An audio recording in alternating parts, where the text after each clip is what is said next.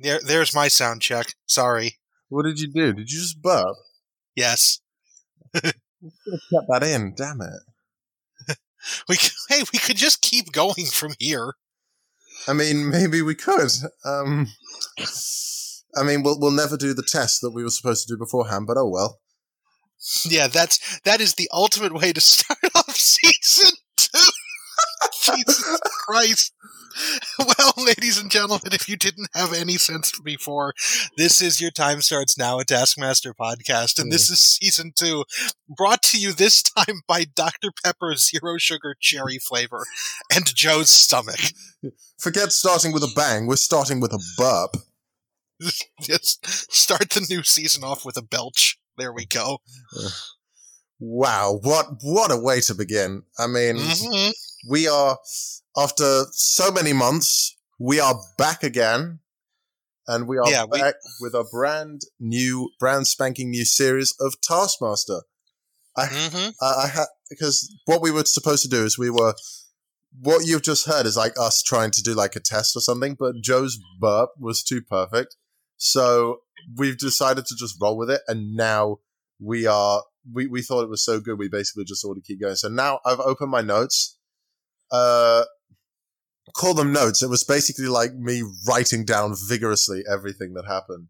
Yeah, that was what I did too. I watched this last night. I actually didn't have a piece of paper, so I was doing this on my phone. Sorry. So, I, oh, there's I just there's your burp.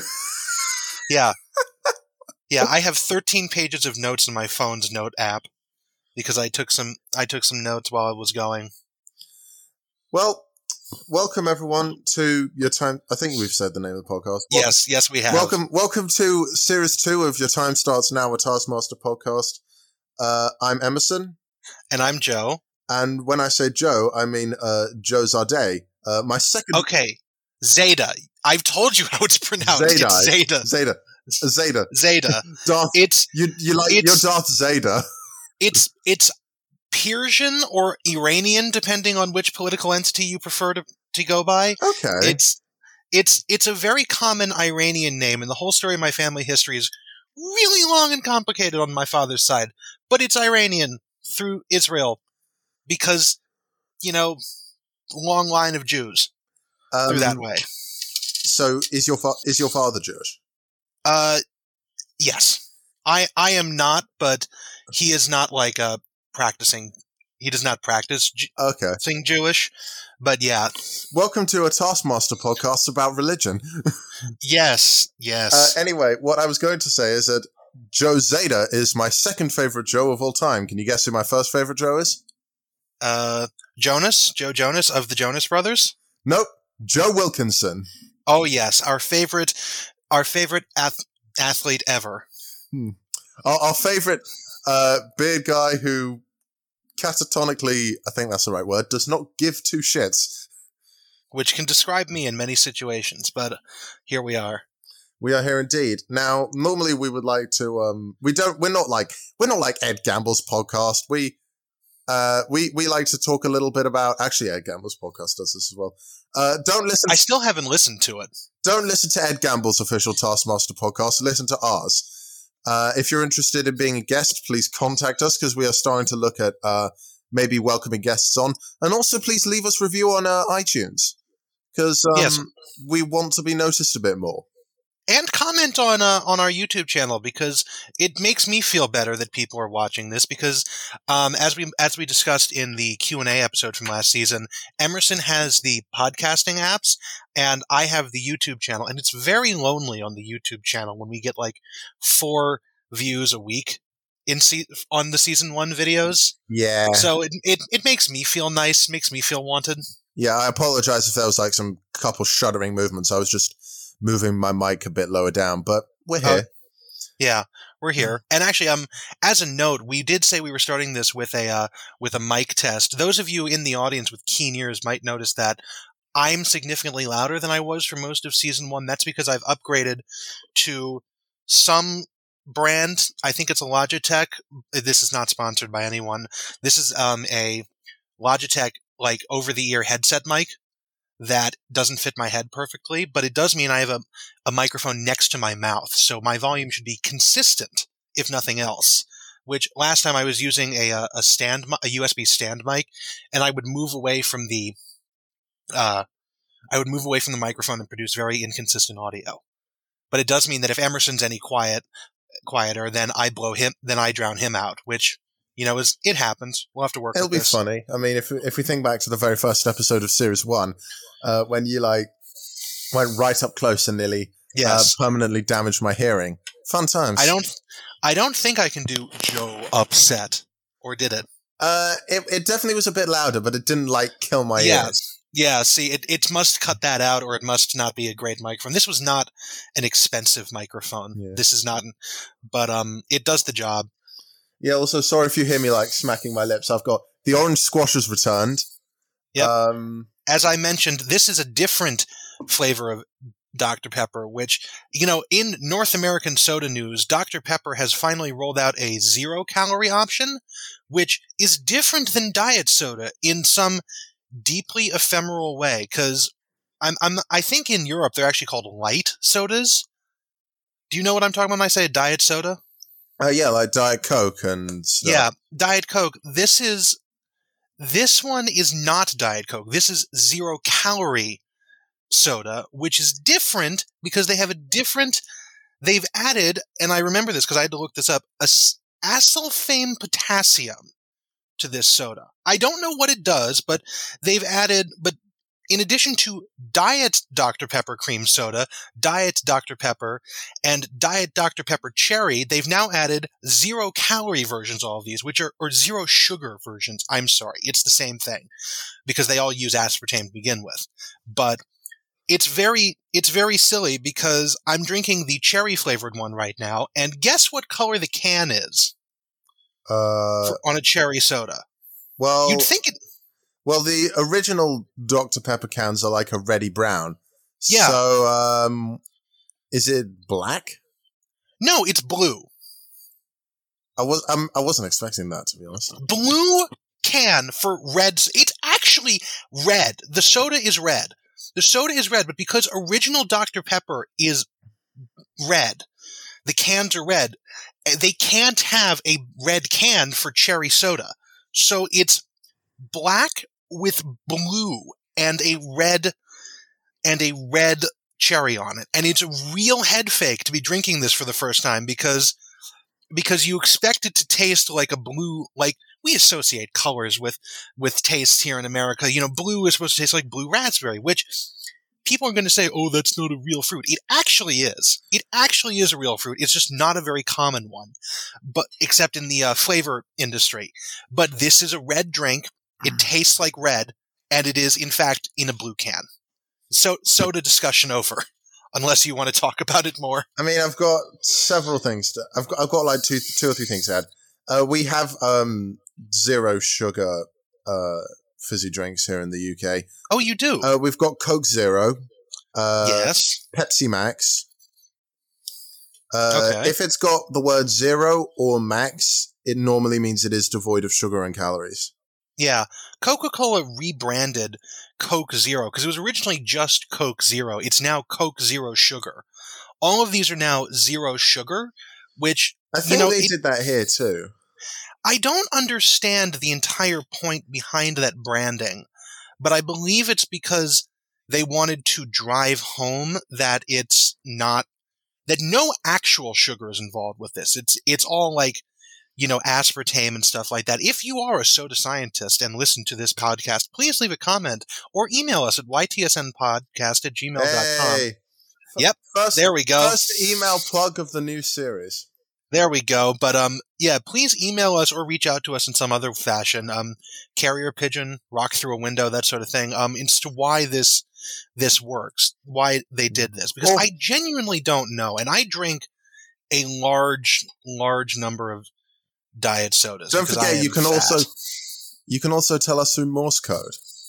Yes, yes. Do uh, do set do send us a Morse code message, a Marconigram, Western Union, all those sort of things. Um, also, if you work for the Coca-Cola Company in Atlanta and happen to be one of the people involved with the discontinuation of Tab, you can go fuck yourself. Let's just start right there, because Tab is my favorite soda. It is the seven, it is the nineteen seventies O G diet soda that comes in a pink can and like nobody drinks because they're not nineteen seventies health conscious women, which the soda was designed for. And I liked it and I drank it and I loved it.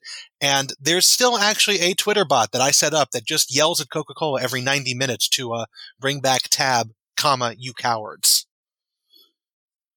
But because they discontinued it as part of materials shortages due to COVID. Just, just for the record, we are ten minutes and thirty seconds. Oh in. yeah. This, you know, it's like, aside from that one guy who thought that we were a Masked Singer podcast, I don't think anyone listening to this is expecting anything different. Yeah. I mean, I've got several things to like talk about in my life. Oh, um, yes. So the reason we took a break is so I could like finish up on some projects for my first year at uni. Um, those are all done, but one. I've got a presentation project in a few days. Uh, I should, I should, uh, I should clarify. We obviously are recording this a little bit in advance because it's uh, more efficient uh, on our behalf. Yeah, today is the twenty-fifth of May, mm-hmm. two thousand twenty-one. We're going to try and release this episode. You said on the twentieth. Hold on, hold on. We'll get around to that oh. because it's a very, very, very specific reasoning for that date and okay. why we are releasing it. But we will get to that in a second. Uh, so. In other news, I also injured my leg, so I was on crutches for a bit. What did you do? Uh, it's actually quite embarrassing. Man, I cut my finger on a French fry once. You can't beat that. That's the most American injury ever. No, no, seriously. If tell yours and then I'll tell mine, because mine's mine's not at all like in, like you know ghastly. Well, I was trying to get out of bed to go to the fridge for food at like ten to midnight.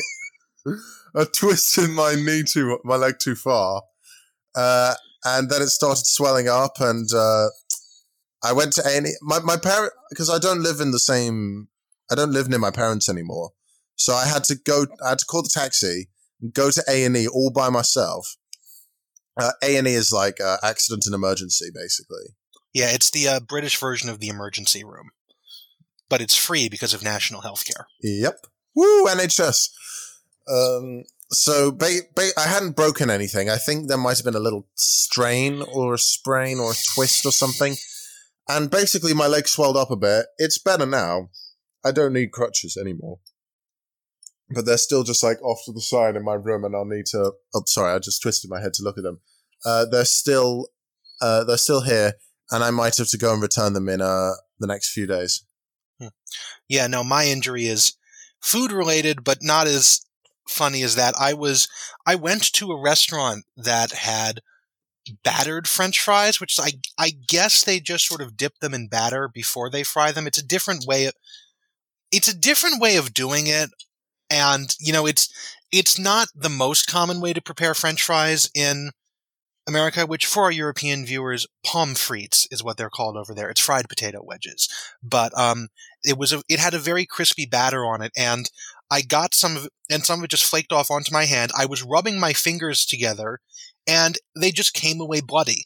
I to this day, I have no idea how it happened, but I cu- managed to cut my finger, my index finger and my thumb on a chunk of French fry. Oh, God. Which, you know, that happened. Which, it's it's my favorite dumb injury. Because it's it's one of those things where it's like, you really managed to do that. Yeah, I mean, and, those, those injuries are the best, though. They're embarrassing in the moment, but they make for great laughs in the future. Oh, it wasn't even embarrassing in the moment. I, it was more confusing and then funny. But, uh, which sort of describes Taskmaster as well. But, yeah, I mean, I like how, as of recently, there's been, like, uh, in terms of some, like, Taskmaster-related topics, uh, although not related to this episode we're covering, um, there's been like a lot of videos recently, recently fucking get it right, Emerson, uh, talking about the genius of Taskmaster and sort of like why it's a better show. There's actually a very a philosophical video. Um, if I can uh, get you the link, Joe, would you mind putting? I it- think, I yeah, I can put it in the links to the YouTube video. Yeah. I think I, I was made aware of this video, but I don't. Hmm. Not not to offend anyone who likes these. I I think that a lot of the YouTube T V ser- centered. video essays are a little pretentious and they're not exactly what I'm looking for in a documentary. So I don't watch them that much, but I am aware of them. However, my favorite piece of Taskmaster-related video is one that we will discuss later on in this episode, which came out five years after this episode aired and is related specifically to this episode. Oh, I'm not. I don't think I. I'm not sure I've seen that one. Is it? Is it like a breakdown of it, or is it more like? No, it is a very. It is a guy who watched this episode and was consumed by a very specific part of it that we are going to spend a lot of time talking about, I bet. Oh, yeah. I, I, I know exactly which moment you're talking about. And if you've seen the episode, you most definitely know which part this is too. But we will get there in due time. Um, also, I want to... I would also like to give a shout out to a very specific individual who makes great Taskmaster uh, related videos, sort of like her opinions on stuff.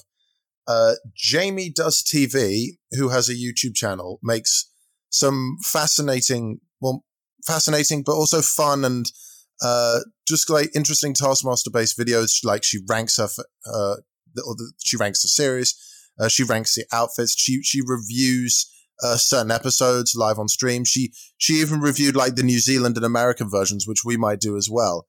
We're definitely going to do the American versions, mm. which is going to be a really fun bit of radio play because they're on uh, Comedy Central's website, which I can access because I am in America and have a cable oh. subscription, and you won't be able to because you aren't either of those. Well, someone on the internet somewhere has probably found yeah, you it. can you can pirate it, which I honestly, you know, that show deserves to be pirated. No one deserves to get paid for that. Wait, wait, what if we did? Um, What if we did that as like a video series and I just came on dressed as a pirate because I pirated them? I mean, if you ever make your way out to the States once travel is up, that we could just binge it in like two in like because it's half hour episodes. There's only six of them, so it would only take yeah. like an afternoon. But but um, like I said, we'll cross all that bridge when we come to it. Uh, Jamie does, yeah. like I said, Jamie Does T V. I'd really recommend checking her out uh, and of course sharing your opinions. Jamie, if you would ever be interested in coming on this podcast to just talk Taskmaster, uh, we'd love to have you, uh, and we respect your content. Sorry if this was awkward. I'm not the best at shouting people out, but yeah, yeah. N- no offense, Jamie. I have not watched her content, but she comes highly recommended from Emerson, yeah. and I checked her out at work this morning, and it seems like the sort of stuff that if you're listening to this podcast and you're not my parents, who say hi, by the way, Emerson, my mom says hi, but um, hi, Joe's if you're parents. not, if you're not my parents uh, who are listening to this because I'm doing this, uh, you'll probably like that. You'll probably like uh, that, that sort mm. of stuff. Um, is there any other news and stuff that we've gotten through? Uh, Is anyone? Oh, uh, Series eleven wrapped up lately. Yes. And they announced and, Series twelve, like the cast for that. Yes, they announced that the same day, or the day afterwards, which... I think it was you know, the same gonna, day. You know, I like how they have... Um, we're not going to talk too much about that, because we still have ten seasons before we get to that, but um, yep. v- but uh, Victoria Mitchell is going to be on Victoria it. Victoria Corin Mitchell. I apologize, Victoria Corin Mitchell. I think it's very interesting that she is going to be on this before her husband, David Mitchell, because mm-hmm. David Mitchell would... David Mitchell needs to be on this show. He will most likely do it. No, no, he needs to be on this show, but specifically with everybody who is the exact opposite. Because David Mitchell's entire existence is to be like, is to like yell at people's illogic. Or to just be a big pessimist. And so I, I really wish they'd put him and Bob Mortimer on at the same time, because Bob Mortimer on Will I Lie to You is some of like the most David Mitchell's head exploding stuff ever. Oh. Uh, quick question. What is your favorite, like, Would I Lie to You moment? Uh, with Bob, um, it's a dead heat between. I mean, not, the, not specifically Bob, just like in general. Well, it's, it's most of Bob. it is, most of it is Bob related. Uh, definite. It's probably a tie between, uh, Kevin Bridges, I Bought a Horse, and Bob Mortimer with the, uh, with the um uh, crack the egg into the bath, because that one it was oh, spoiler God. alerts for this old episode, um that was a lie that someone taught Bob Mortimer to crack an egg into a bath for his skin, and David Mitchell flat out believed him the entire time and had, and it's just at the end of it, like, if you want to pull the sound, the sound from this and put this in the, the, uh, the episode, it's just David Mitchell going, of course it's fake. Of course it's Bob. Why wouldn't, who would crack an egg into their bath? Or it's something like that. And it's yeah. just a man losing his sanity. What are you going to say? Instinctively, I believe it. Uh, we're going to go true. You're saying Ooh. True. Okay. So Bob, Chris Rea, eggs, is it the truth, or is it a lie? This is awful. I was telling a lie.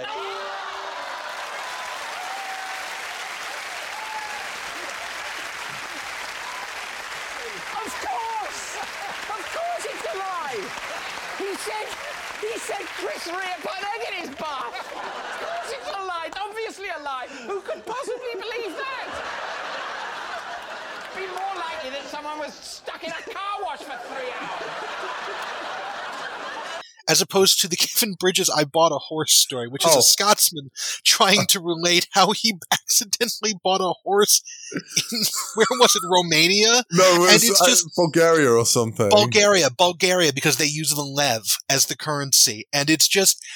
Apparently, people post in the comments, this took forty-five minutes to actually get the story out. So by the end of it, everyone was losing their minds. I would give anything to see the uncut version of that. Mm-hmm. But yeah. oh well, everything that didn't make it to T V is probably lost media.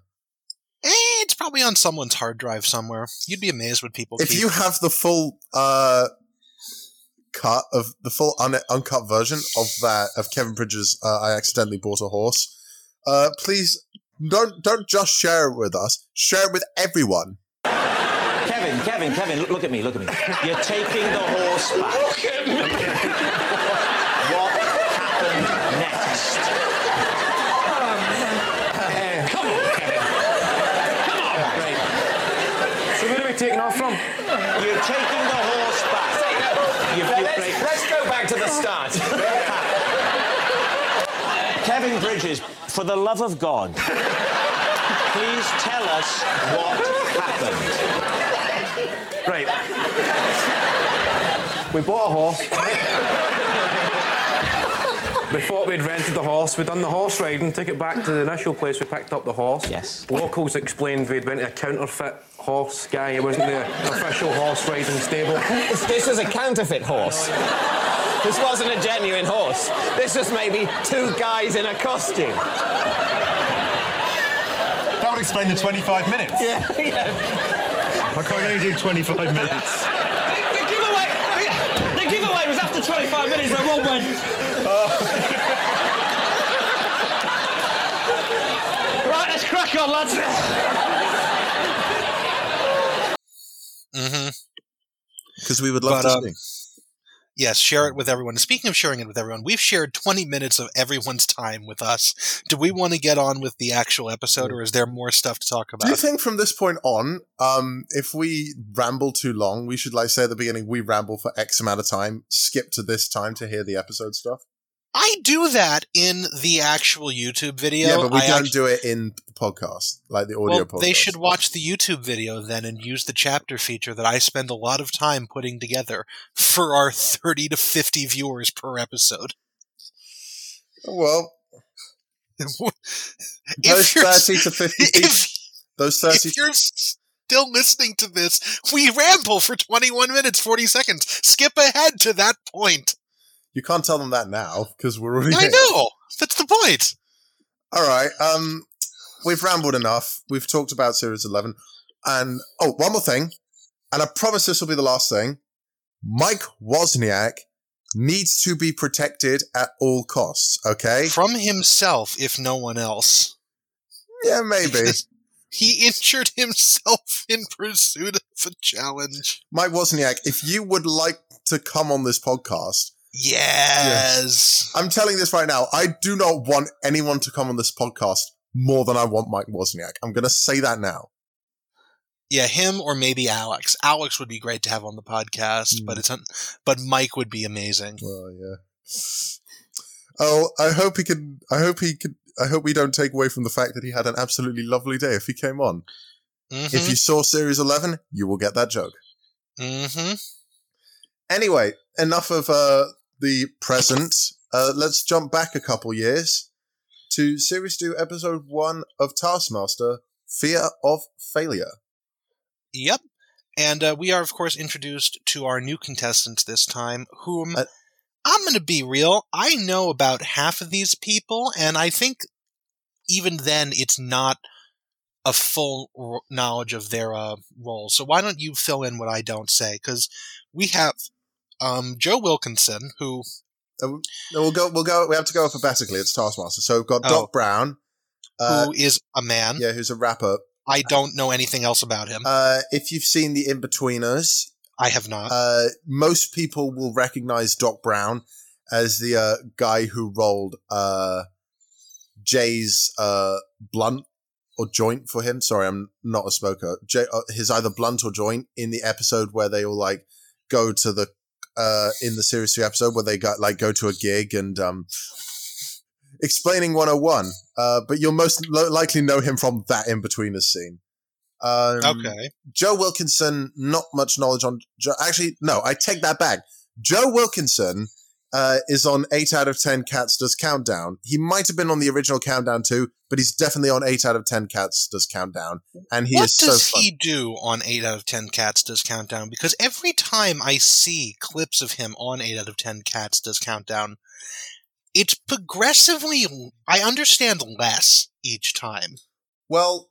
I haven't seen every episode of eight out of ten Cats, but from what I've seen, Joe is in uh, pretty much every episode. What he does is, uh, about halfway through, he comes on, uh, and he's sort of like a, he's sort of like a right-hand man for Rachel Riley. The wo- Rachel Riley?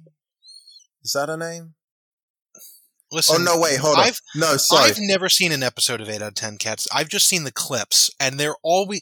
Every clip I have seen lessens my understanding oh, yeah, was, of what the show it is. It was Rachel Riley. Sorry, I was I was thinking of something else. I was thinking... Because I th- when I said Rachel Riley, I thought, is that the name of someone who is not related to eight out of ten Cats Does Countdown, who I probably shouldn't mention on this podcast? Okay. Yeah. Uh, just to clear it up, Rachel Riley is the... Uh, Countdown woman who like gets all like the letters and numbers and puts them on the board. Sorry for any confusion. And what Joe does is about halfway through, he will come on and uh, he'll have a little bit of banter with uh, the host, Jimmy Carr. And he will just like fuck around with the board for the next two hours. So what they'll do is like, um, when one of the, if they're like, go to make a word and one of the contestants says, can I have a vowel? What Joe will do is he'll like shuffle through the letters and like choose one at random just to give to them. Uh, yeah, and he'll like twist them around. So like if, if someone's got a number eight, he'll turn it into an infinity, or if they've got a letter I, he will turn it ninety degrees so it becomes like a dash or something. Local agent of chaos, Joe Wilkinson. We should make that should make you should make that as like a badge and send it to him. Yeah. Um. After that, yeah, I should actually. But after after Joe, we have uh John Richardson. John Richardson. I I know from Mock the Week as a.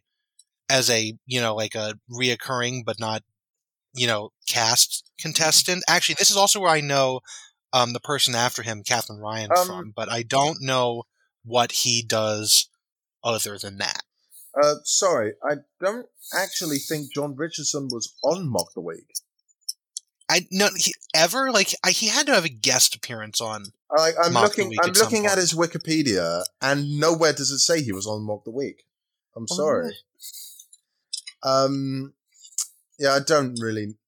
Catherine Ryan, who's next, has been on Mock the Week. You, uh, but John, admittedly, John is like the per- the one member of the five I know the least about, other than the fact he is pretty small, and that is like uh, a joke that is played out for the rest of the series.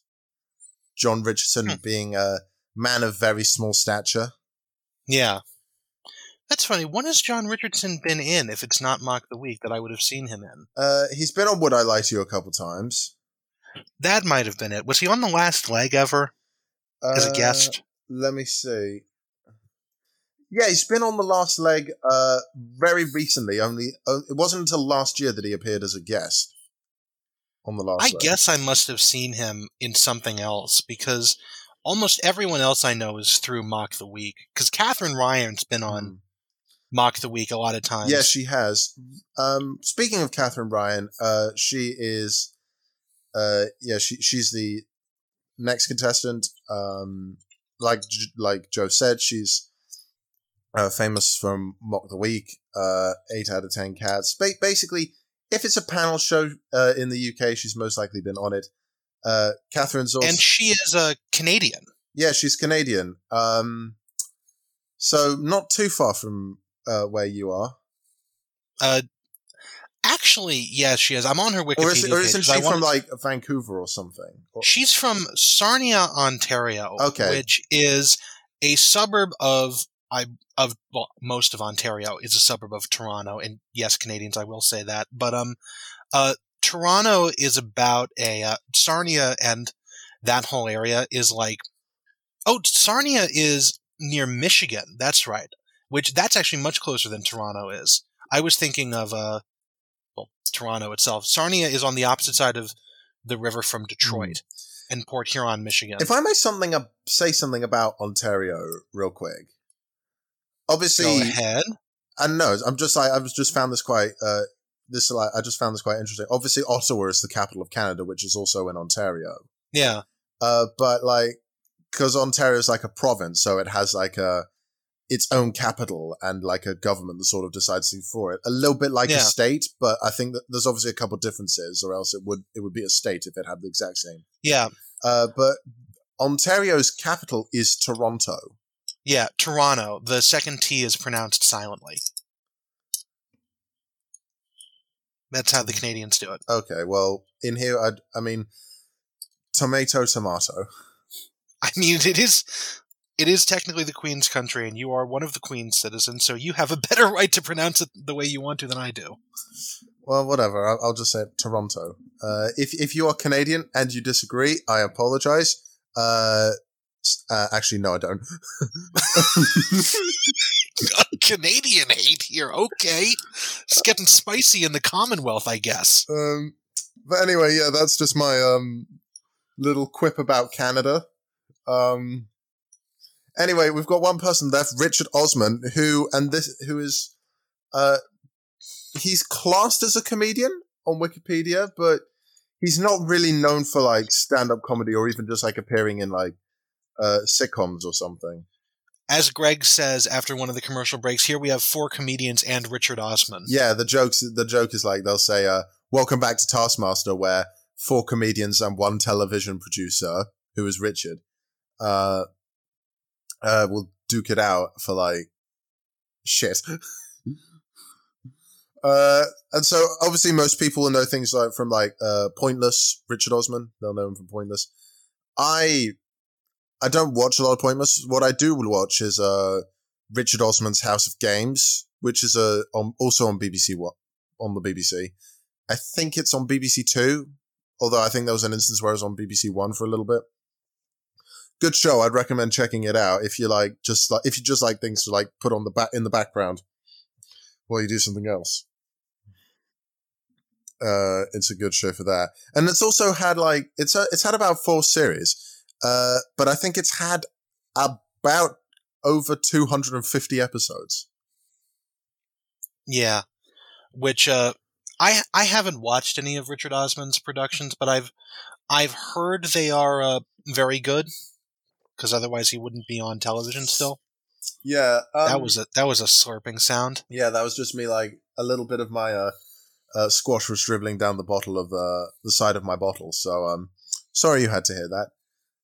Um, good, good to know. But um, yes, those are our contestants. In case you missed it, because we've it took us ten minutes to introduce them. I actually had a, uh, I actually had a note in my notes. No lengthy introductions of the guests. We mentioned last season that that Greg gave a little bit of a sentence about each person as he introduced yeah. them. He did not do that. Yeah, this from time. From series two onwards, Greg just rattles off everybody's name. Yeah. Also, a difference from season one is the appearance of the trophy bust. The giant golden bust of Greg Davies' head is the trophy that everyone is competing for. That was not present in season one, instead being uh, instead a hastily bought karate trophy was given to last season's winner, Josh Widdicombe. This time it is a full bust, presumably because they knew they'd been renewed for another season. Yeah, they have. Sorry, I'm just looking up where the theatre is, is cause uh, from. I think they're they've, they're filming in a new theatre from this series onwards as well. I was wondering that because, you know, when I when we were going through the end of the episode, when I was watching the end of the episode, I went through the uh, the credits to see if I could find Mister Damien Eggs again, and unfortunately, Mister Eggs was not with the production this time. It did seem like they were, I was wondering if they were in a different theater, because it did seem like there were some minute differences.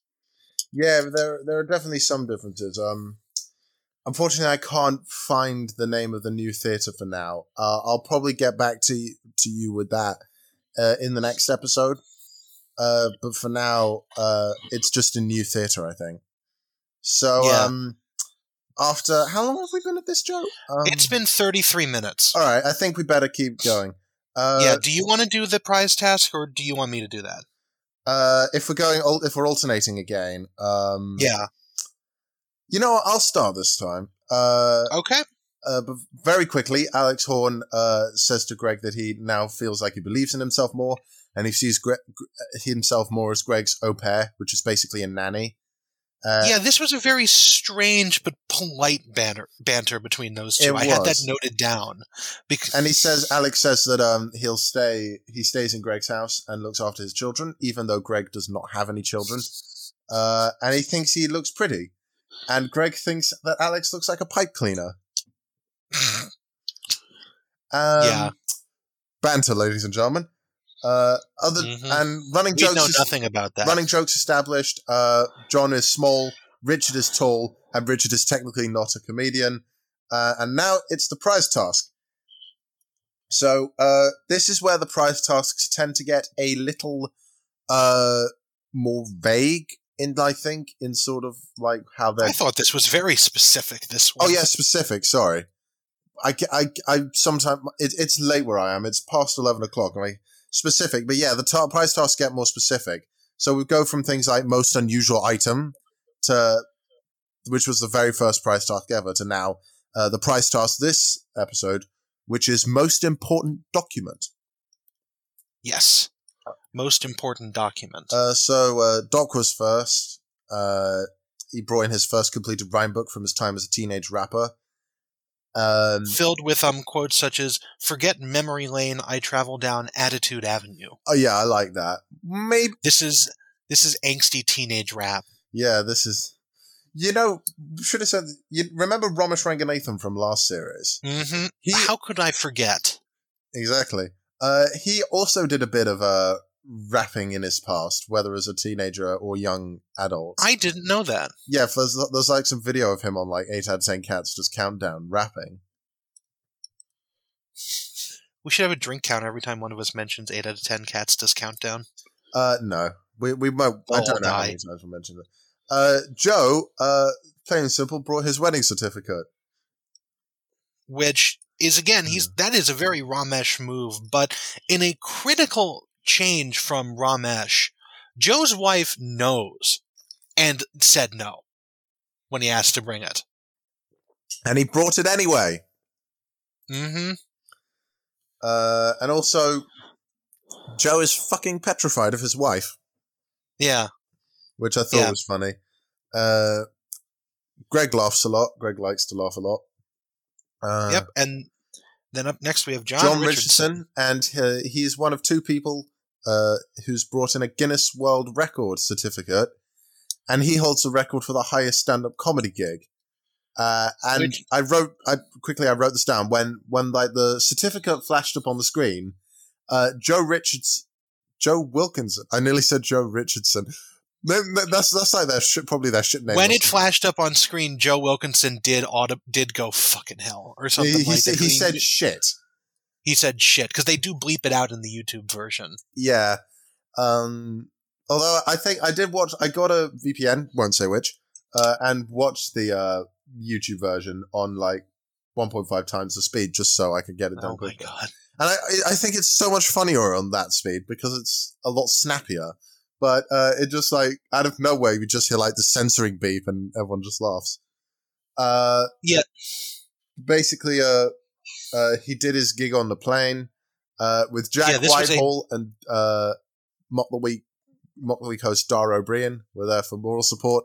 Um, yeah, I actually have the uh, the thing, the Wikipedia, the, not the Wikipedia, the B B C article about this. It was a Smile High gig for Comic Relief, which, as as John Richardson, as Richard Osman points out, um, Dara and Jack Whitehall are both taller than John Richardson, so technically he did yeah. not perform the uh, the highest yeah. comedy show. Also, no, it he, is pointed- he was he did because he was the only one who did the gig, but still, they yeah. were taller than him. Also, I would like to point out in this article, which I'm shit, I'm gonna have to put this in the YouTube video. British Airways captain Brian Connolly said, "I'm proud to be able to say that I'm a Guinness World Records holder, and of course, member of the Smile High Club," which implies that everyone on that airplane got a record from this. I mean, a lot of world records were given out that day, I guess. Um, I, I guess, but that does sort of lessen the uh, lessen the. Um... I didn't. I didn't know that that gig was for Comic Relief, because I mean, it's like, uh, th- this was done for Comic Relief. Uh, it was done for a- Comic Relief, the organization, but um, fair enough. Raised almost one hundred thousand pounds for specifically Red Nose Day. That's good, because at least it was for it was for Comic Relief, unlike a certain okay. High Five. Mm-hmm. Mm-hmm. We still haven't forgiven you for that, Tim Key. I still think it's the funniest thing he's done. Yeah, me too. But sometimes the best things are the worst things. Yeah. Uh, anyway, speaking of flying, Catherine Ryan... On British Airways. Yeah, on British Airways too. Catherine Ryan has brought in a flight companion voucher, uh, meaning that even if you're...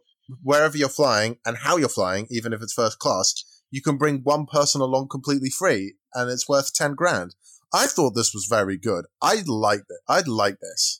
It it is very it is very cool, but that's not, you know, as importance of documents goes, that's a very impressive but not an important document. I mean, on the grand scheme of things, like, you know, someone like me, I like traveling a lot. I would say that her frequent flyer card would be much more important, because that would be like, you know, seeing how many miles she's got on, because presumably she, she said she flies a lot for work, and presumably she also flies home to Canada a lot. Yeah, that's true. Um, this thing, a flying voucher would probably be more important to uh, uh, someone from like the States like you, because obviously with cities that are a lot further apart, Uh, you well, need it a actually, quicker method of transportation to get there. Hers would be useless to me, because as a British Airways frequent flyer mile thing, um, I at the at current times I can't use that, because uh, because you know in date to date this episode, the U K is still closed off from international travel for the most part because of COVID. I mean, in, it's open to most most countries are opening up. There's like a traffic light system.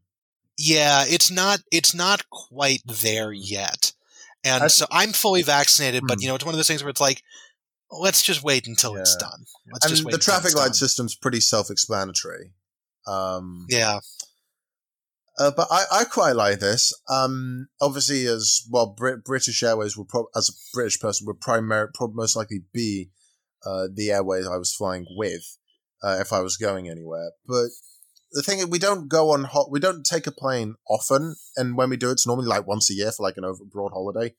Because, like I said, it, like the U K is such a small country, you either drive or take the train. Yeah, we fly a lot, and I, and you know, if I were going to fly, this is not a uh, this is not an advertisement for them, but I have a Delta Airlines frequent flyer card that gets a lot of use because I like Delta Airlines more than the other two U S carriers. Yeah. But anyway, it does mean I've been to Atlanta a lot. That's enough bitching about uh, flying. Uh, it's not super quickly, bitching. Richard Osman, uh, he holds another Guinness World Record for the most capital cities named in a minute on television. Was it on? Was it specifically on television, or most countries? I most capital actually, I read cities. It as it, I read it on screen. It said most capital cities. I most countries identified from their capital city in one minute. It was a very specific record. Okay, so it's like, say I, I named a country like uh, the U K, I, no, no, if, and you'd say London. I said no, no. I think it, I France, think it was that like Paris. If you say if if the the examiner says London, he says U K. If the examiner says Dublin, he says Ireland. Okay. That's sort of well. That's that's what hmm. I believe it was. Hmm. Also, but either way, he did it on Pointless. Okay, um, and and got a record yeah. for it. I mean, we're definitely more impressed about these uh, than Greg is. Uh, so I, yeah. I guess it's time to talk about scores then. Uh, sorry we didn't mm-hmm. talk about your uh, Guinness World Record much, Richard. But I think you can see why. Uh, scores. Uh, Joe five, Doc four, Catherine three, John and Richard both get two despite holding uh, world records. Yes, and now and now we get to talk about the Taskmaster Joe segment, which do you want to do the opening theme for it? Or Not do we not yet. Have one? I think we should say what we would bring in, because we need to start doing this more. Yes, we do. Um, you know, I'm going to recycle an answer from last season. Uh, last season I did say for um, most satisfying thing, I would have brought in a document saying that one of the speeding tickets I had gotten from a little, like, shitty town that does nothing but give out tickets had been dismissed because the police officer didn't show up. Hmm. That's very important to me because, you know, not having a speeding ticket is great. Either that, or if we don't want to recycle one, probably my, uh, my mas- my master's degree, because I have a master's in business administration, which okay. I'm proud of that. That's important. I am an adult. So, so something like that. I mean, I don't have a lot of documents. Um, You've got your birth certificate. I do have my birth certificate, but I don't think I've ever actually seen it or held it. Um, I would say a British passport, but it's probably a lot less important than it was last year. Maybe. Maybe, maybe I'll bring in my national insurance number. Obviously, I'm not going to say what that is. Or the document. Yeah, that, that could work. That's an important number. Yeah. Obviously, I'm not going to say my national insurance number. But one, two, three, four, five, six. No, it's got letters in it. It's like a series. It's like a little combination. Oh, with it's letters. Oh, it's like hexadecimal. Okay. Yeah, I think there's seven characters in total, including numbers and letters, hmm. or seven, eight, or something like that. Anyway, um, that's probably what I bring in.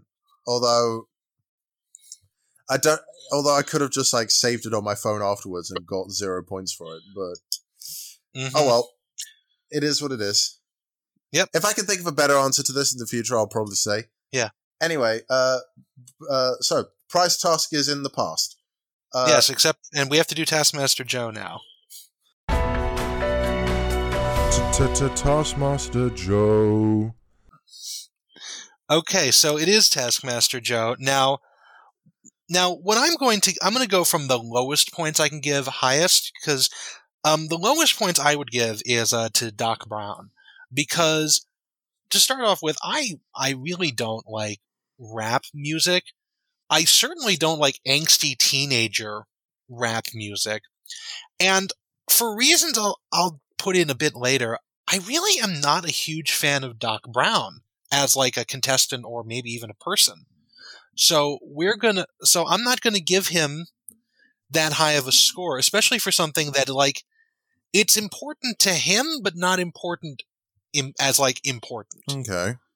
So he gets uh he gets no points, and then I and then I am going to uh actually I'm going to change what I had written down here now that I know about um about the the less specialness of uh Richardson's record, which is I'm going to give uh John Richardson two points for his uh for his Guinness World Record, because this is at You know, based off of the test, the uh, the text in the article, it is very clear that at least some other people on that airplane got the uh, got got Guinness World Records from it. Okay. And unless he can, pro- unless he could produce on the spot, fa- notice that nobody else got a record from that day. Um, it's a lot less special. So he gets he gets uh, fourth place. Okay. Then we're gonna put Catherine, because. You know, it's not that important, but you know, if you if you wanted if you were her friend and you wanted to go somewhere with her, that's that's kind of important. Uh, I'm going to give Osman uh, second place, because his world record is actually quite difficult. Because I'm because I can name most world capitals, maybe, but if you put me on the spot, I probably wouldn't be able to name this, to be name like the capital of the state I live in, because. It's one of those things where it's like under pressure, nothing happens. Kind of like in Taskmaster. And then um, Joe Wilkinson I would give full marks to, because he managed to do what Ramesh couldn't from last season, because last season Ramesh gave away things that were actually going to negatively impact his life hmm. when he got home. Like, you don't have your wedding ring, that's a problem. You don't have your wedding certificate, that might be a problem like once every six, every like six or ten years when you're trying to fill out some very specific form of paperwork for the government, but it's not going to im- impact your day-to-day life. You know, that's, I think my parents is in the, my parents' wedding certificate is in like the bottom of the safe mm. that they have. So it's not like, you know, it's not an, it's not a thing you have every day. So he manages to have, it's a very important document, but it's also really not going to screw him over in the same way that Ramesh's wedding ring would. So I'm going to give him uh, full points. Fair enough. So, uh, yeah, now we're on to uh, the first task. Wait, sorry, oh, can also, I just say something as well first? Yes. If we use the same uh, jingle every time you do that, it's going to get so annoying. Oh, yeah. Yeah, we should do that. But um, also, I would like to you, just wait, point out that... you want to uh, use the same jingle all the time. I'll, I'm always down to annoy our audience. We should just make it slightly different every time, but we never tell them what we've changed. Okay. Um, like, like, but um, uh, one thing I would like to point out about this is that Greg's scoring was originally going to be a joint third for Catherine, Richard, and uh, and John. Mm-hmm. But the but then Catherine made a uh, a bit of a fuss and managed to get Greg to give her third place and them joint last, which um, you know is fine, is fine. But this is going. I'm I'm going to talk about this when we get to the potato task, and uh, just so just rem- keep that in the back of your head. Okay. But um, on to task one. Task one, which this is probably the wordiest task we've. we've had so far in Taskmaster. This is, and I wrote this down verbatim from the show, place these three exercise balls on top of the yoga mat on top of that hill.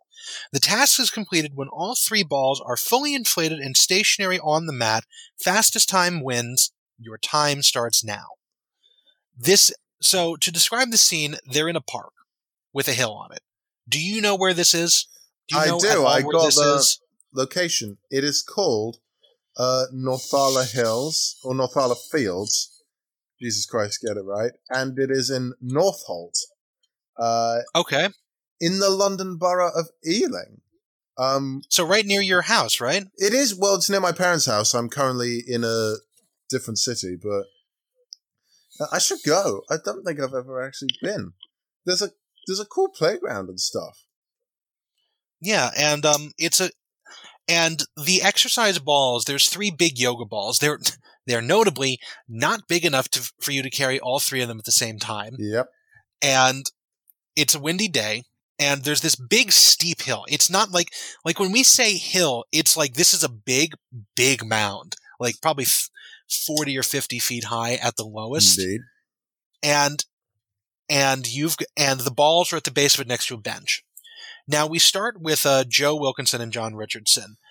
Joe tries to – and these are these are presented at the same time for each of the pairings, yep. but I'm going to talk about them individually. Joe, um, he does not even bother picking up the balls. He tries kicking all three of them at the same time. Stupid. And uh, oh. I mean, it's it's a very dumb thing, but these two both lost their temper a lot yep. during this task because uh, he kicked all three balls – lost them repeatedly, um, gets one to the top, puts it on the yoga mat, and then it rolls away.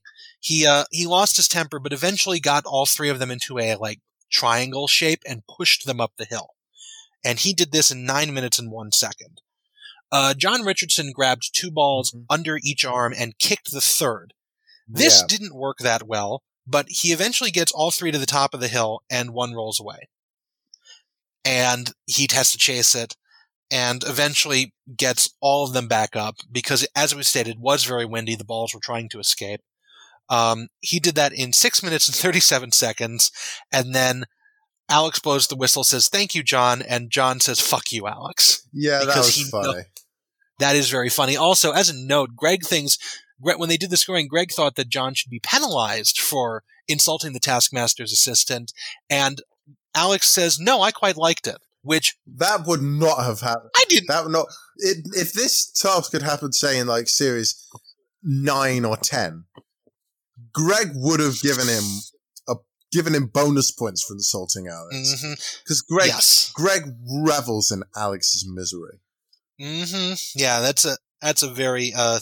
well, like series five, series four onwards, I'll say. Series four onwards, Greg revels in Alex Horne's misery. Yeah. Yeah, they do get no- he does get noticeably crueler for a long time, but it does seem that in the season twelve trailer, he does seem to notice, hey, I've been a bit of a dick to you. So, yeah. But he's not going to change. No, he's not. But, but um, it's also not personal. Yeah. Um, or is this? Then maybe it is. Uh, next, we have Doc and Catherine. Doc takes two balls and leaves the third down at the bottom. He gets them to the top, and he acknowledges that it's windy, and this is pointed out by uh, Greg, and the problem is that he thought that the rocks on top of the hill, because it's like, there's a bit of a, there's some rocks out there. He thought there'd be rocks up there. There weren't. He's prying, like, loose stone out of the ground to try and ke- anchor the the balls in place, oh. and it doesn't work. It really does not work. The, his balls drop, they go all over, and, uh, and he has to, uh, recruit passers-by to make sure his balls don't drop. And that takes him uh, twelve minutes, twenty-five seconds. Uh, the the Catherine, innuendos in this are amazing. I, I know. Oh, you know um, what's also funny? When when Joe and John finish the task, they kick Alex's balls. Yes, yes they do. That's that's great. But um, uh, Catherine, meanwhile, has a has a different approach. She also recruited passers-by to uh, hold down her balls, but the issue is, but the thing that's that she actually did that while she was uh, making the initial ascent. She picked up two balls under each arm and made her way down a footpath, ran into some women, um, convinced them to go with her by the power of feminism, yep. and climbed up the hill, carried the balls herself, had them sit on them to hold them in place, went back down, got the third ball, did not walk very fast, and then they all sat on the balls on the top of the uh, on the top of the hill. Uh, seven minutes, seven minutes, thirty-six seconds. Which, um, it was. Which I would like to note something very interesting, which is that Doc's helpers have blurred faces, but Catherine's don't. Oh, which I'm true. I'm very interested to, to know about, because Doc's helpers fucked off the first instance you could. There's only like one shot of them actually leaving, because you can just see a head just running down the side of the hill, out of shot. Oh, yeah. Catherine's helpers are there for the entire time, and presumably stuck around long enough to sign a release. I'm very interested to know whether or not the other people just didn't want to be on television, or if there was something else going on there. That's true. Because because it was it was very interesting. It's like, oh, wait a minute, only only these people have blurred out faces. But um, I'm sorry I laughed yeah. so much. It just no, no, uh, that's fine. It's you know, it's. Girl power and balls are very funny. No, it's just for like, different reasons. Doc grabbed his balls and stuff. Mm-hmm. Oh no! What yep. I also want to say is, because, like I mentioned, I watched these on like uh, one point five times the speed. Mm-hmm. Uh, there's a bit where jo- where Doc Brown is just about to go down the hill for like the third his third ball, and one of his uh, balls that's not weighed down by like a, a stone or something. It was weighed down and rolled over the stone. Oh no, but yeah, but it was weighed down. But basically, it roll. It, it started blowing away, and Doc's just about to go down the hill to get his third ball, but he notices this, and he just turns around and sprints back at it. And on the sped up speed, that is funny. It's some that's some funny shit. Oh yeah, no, it is really funny, especially when he actually goes down the hill, and the ball waits like thirty seconds before it decides to run away. And so he actually is at the bottom of the hill, and now he has two balls down there, and it's it's really funny because the ball is it it feels like it has much more agency than it does, and it's great. If you're immature also, like me and you've laughed along literally every single time Joe has said the word balls, I salute you. I I knew that was going to happen. That's why I was saying it so many times. Um, also, I just want to point out something very interesting from a wardrobe perspective is that Catherine is wearing a uh, Canada Goose jacket, which is a very expensive coat that um I feel we should just point out. It's a good, it's a great coat. It's a like a winter Arctic parka. Um, if you've ever watched the Top Gear Race to the North Pole special, uh, everyone, Jeremy and Jeremy Clarkson, James May, they were all wearing those in that. But I think actually those those jackets retail for like a grand each in U S dollars. Damn. Which, but then again, she has enough money to get like frequent flyer vouchers on British Airways. You know, it's uh, yeah, good for Catherine. She's loaded. Yeah, that's, but um, yeah. So uh, Richard Osman's next. Richard Osman is a fucking genius. He is. Which, although, first of all, we would like to point out that Greg that Greg asks him if uh, if he didn't just p- reach up and put the balls on the top of the hill with his immense height, which is really funny considering that Greg and Richard are about the same height. Yeah. And are prob- I think and Greg are probably- is a little bit taller than Richard. Yeah, Greg. Greg is all. They're both almost like seven feet tall. They I are, think. But Greg is a and, little bit taller. Yes, but um, Richard. Go picks up the tasks, reads it, looks at the hill, reads the tasks again, looks at the hill, looks at the balls, reads the task the third time, goes up, gets the mat, and and he actually mentions on his way back down that he was considering using it as like a sledge to carry the balls up the hill. But um, no, I think he, he was just, like he wasn't using. I don't think he meant like. I think he was considering like sitting on it and riding it down the hill oh, like a sledge. Oh, okay. But yeah, either way, he he gets the yoga mat down there. He plays with the balls for a second and puts them on the mat. There we go. Um, and uh, then he just he just collects all the balls, puts them on the mat, and uh, calls it a day because because the mat the task said that the mat had that the balls had to be on the mat, but he did not say where the balls had to be, whether the balls had to be up on top or whether they were down below. And, you know, this episode's just going to be called A Litany of Ball Jokes. There we go. But, um, but, you know, everyone else is sort of, you can actually see when they start the episode and he just walks up the hill without the balls that, oh, no, um, I know what we should Catherine, call this. That Ca- it's a uh, ball what? gag. Oh, oh, oh, that's so good. That's so good. But um, you can tell, you can, t- holy shit. We, how about just ball gags? There we go. But um, and then the picture's like Alex.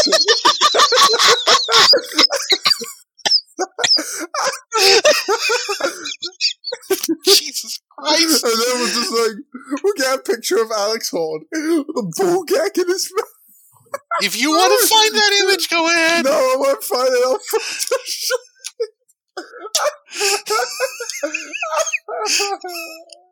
find it. What about the time that Rod Gilbert tied him up in season five? We could do that. No, that's kind of going to be too. Just get like a random pic of Alex with his mouth open, and then just oh, like God. draw it in and shit paint. Cool, you do that. I'm not doing that. Oh, gladly, but, um, I'll do it. Make sure that the ball gag is a yoga ball.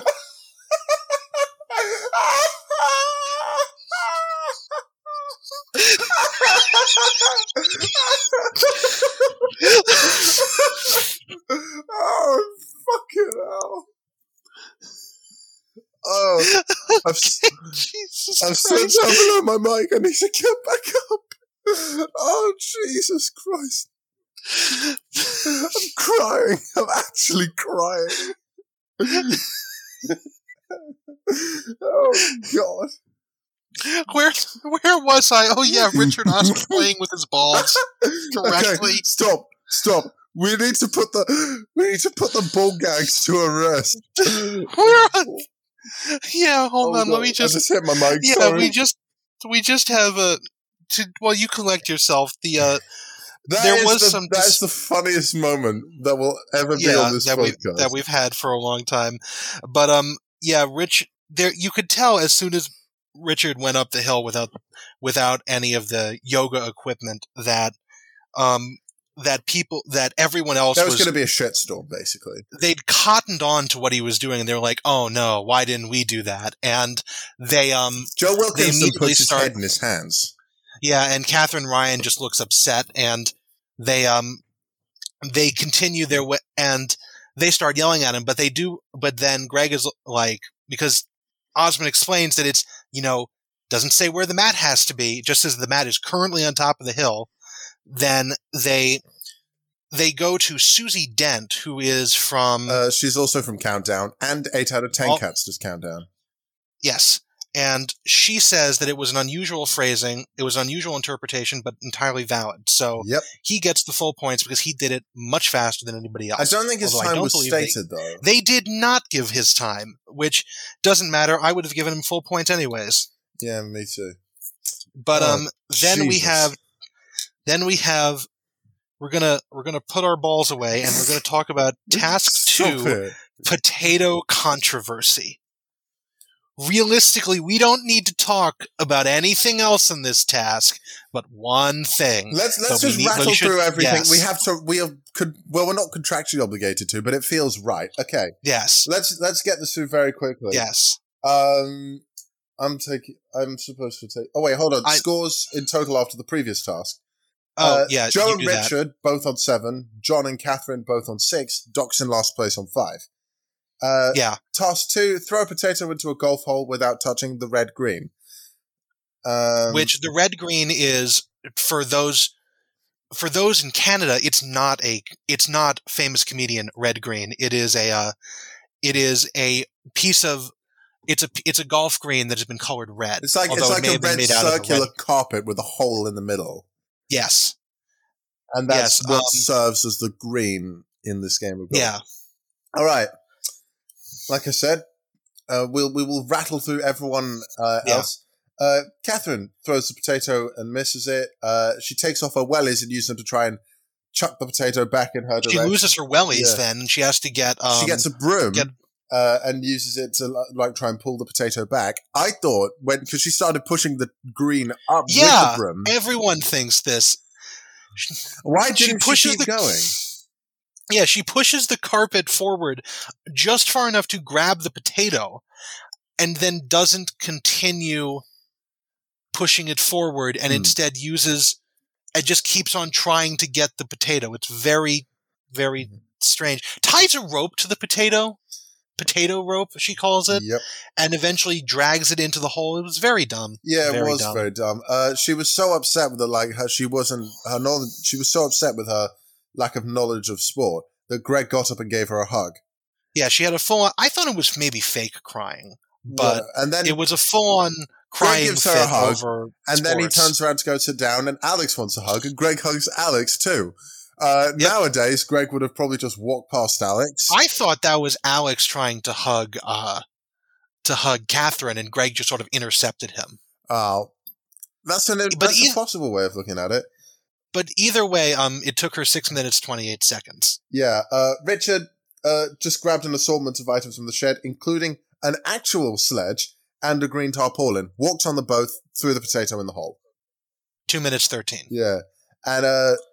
A uh, Doctor Doctor Brown or Doctor Who with his shit Dalek. Uh, he tries to throw it, uh, but misses. Then he grabs an assortment, including things like a crutch, which I can relate to right now, and a funnel, uh, and a walking stick. Tapes them all together so it looks like a Dalek's exterminator nozzle thing. Uh, and then he, when he throws it, he just uses it to like pull his potato back in. Uh, finally, gets it in in six fifty-nine, uh, and then.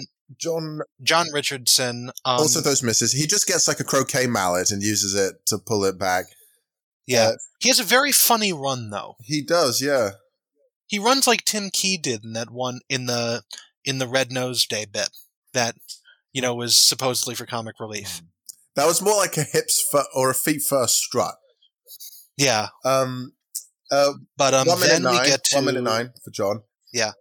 And then finally then it's we- Joe Wilkinson. And and holy shit. Joe Wilkinson, he takes his potato, he looks around a little bit, he throws it, and it plops straight into the hole without touching the sides. It goes straight yeah. in. The reaction to this is, in the studio is electric. There's a whole roar from the crowd the second it goes in. And then we've got Joe Wilkinson on his feet. He's standing there like, yeah, I know it's I've won. Everyone is around him. Everyone's cheering. He hugs Greg. He hugs Alex. He shakes everyone's hands. And it is fourteen point three seconds from beginning yeah, to end. By he far then, the he, quickest. He hugs Alex on the screen when he did it. He then sticks the task in like a crack in the concrete driveway of the Taskmaster house. In the V C, he claims and, he gets emotional and like starts wiping away his eyes. And then he's just yeah. like, bye, Alex, and goes back into the house as though nothing and happened. Time starts now. Oh, we're off. Uh, what, what but if I can't, if I don't get it? There we go.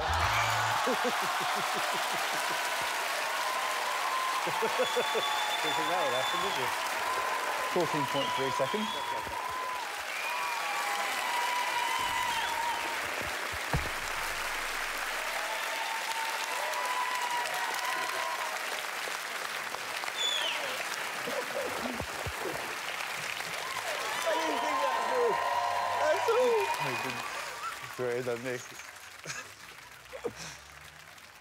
And as nothing happened, and then actually, and I actually wrote this down as I was watching it, like stream of consciousness. And so my notes go it like quote: "Joe is a fucking legend. Sticks task into crack in pavement? Question mark.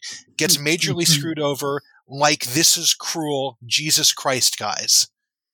And then we'll get up. We'll get to the rest of this in a minute because what happens next? Oh, is that is that Greg says, I would like to see that again because it was really good. And they play it again. And they play it again. And it but this time it's zoomed in on, on his foot. foot. And ever which, so slightly, the tiniest little bit of it the is toe of over his shoe. The top of the red green. And Joe has this, broken the key rule of the task. Except that he might not have. And we'll get to that in a moment. May I quickly chip in one thing? Because I listened to the uh, original episode, like not well, like the episode of the official podcast that talked about this. Yeah. Uh, naturally, Joe Wilkinson was the guest in that episode, and he was mm-hmm. able to give his thoughts on what had happened. And he said, obviously, he'd been like, he said he'd been talking to Greg uh, before the episode, the, this episode in particular, uh, was being filmed, was about to be filmed, like the studio bits. Yeah. And Greg was saying to Joe, oh, there's a little bit of controversy in today's episodes.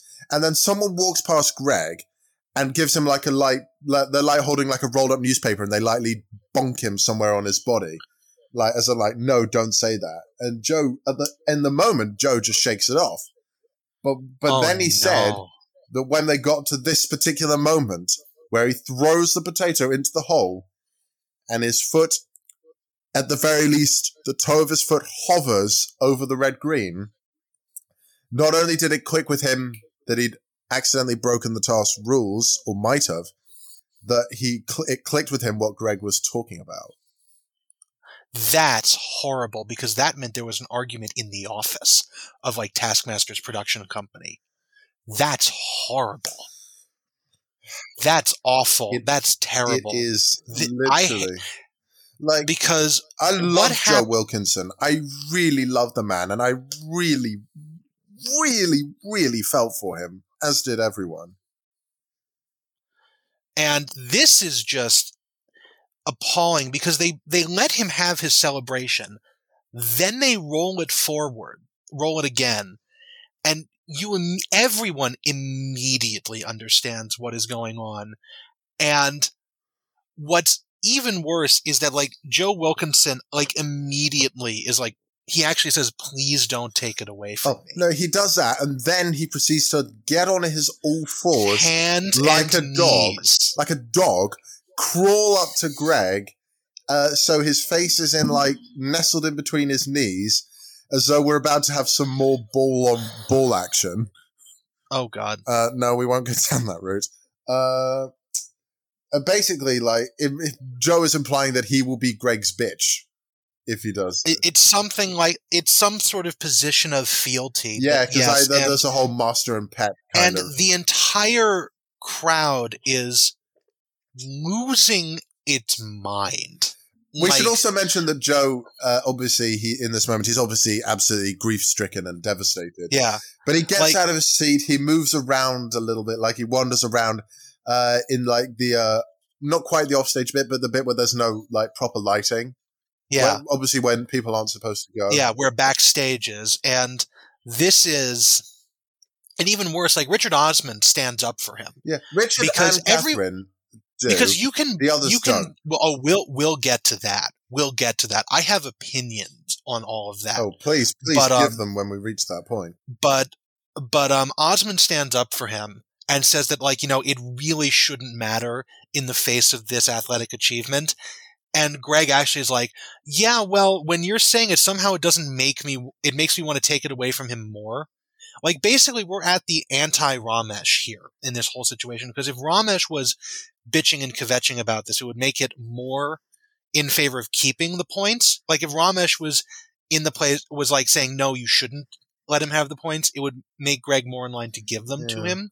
In this specific instance, it's making, making I, it sounds like from what you were saying, because I hadn't heard that information before, that Greg oh, I, I, I didn't know about it as well, already. But I listened to the episode, and obviously, naturally, Joe was able to give his uh, perspective on it.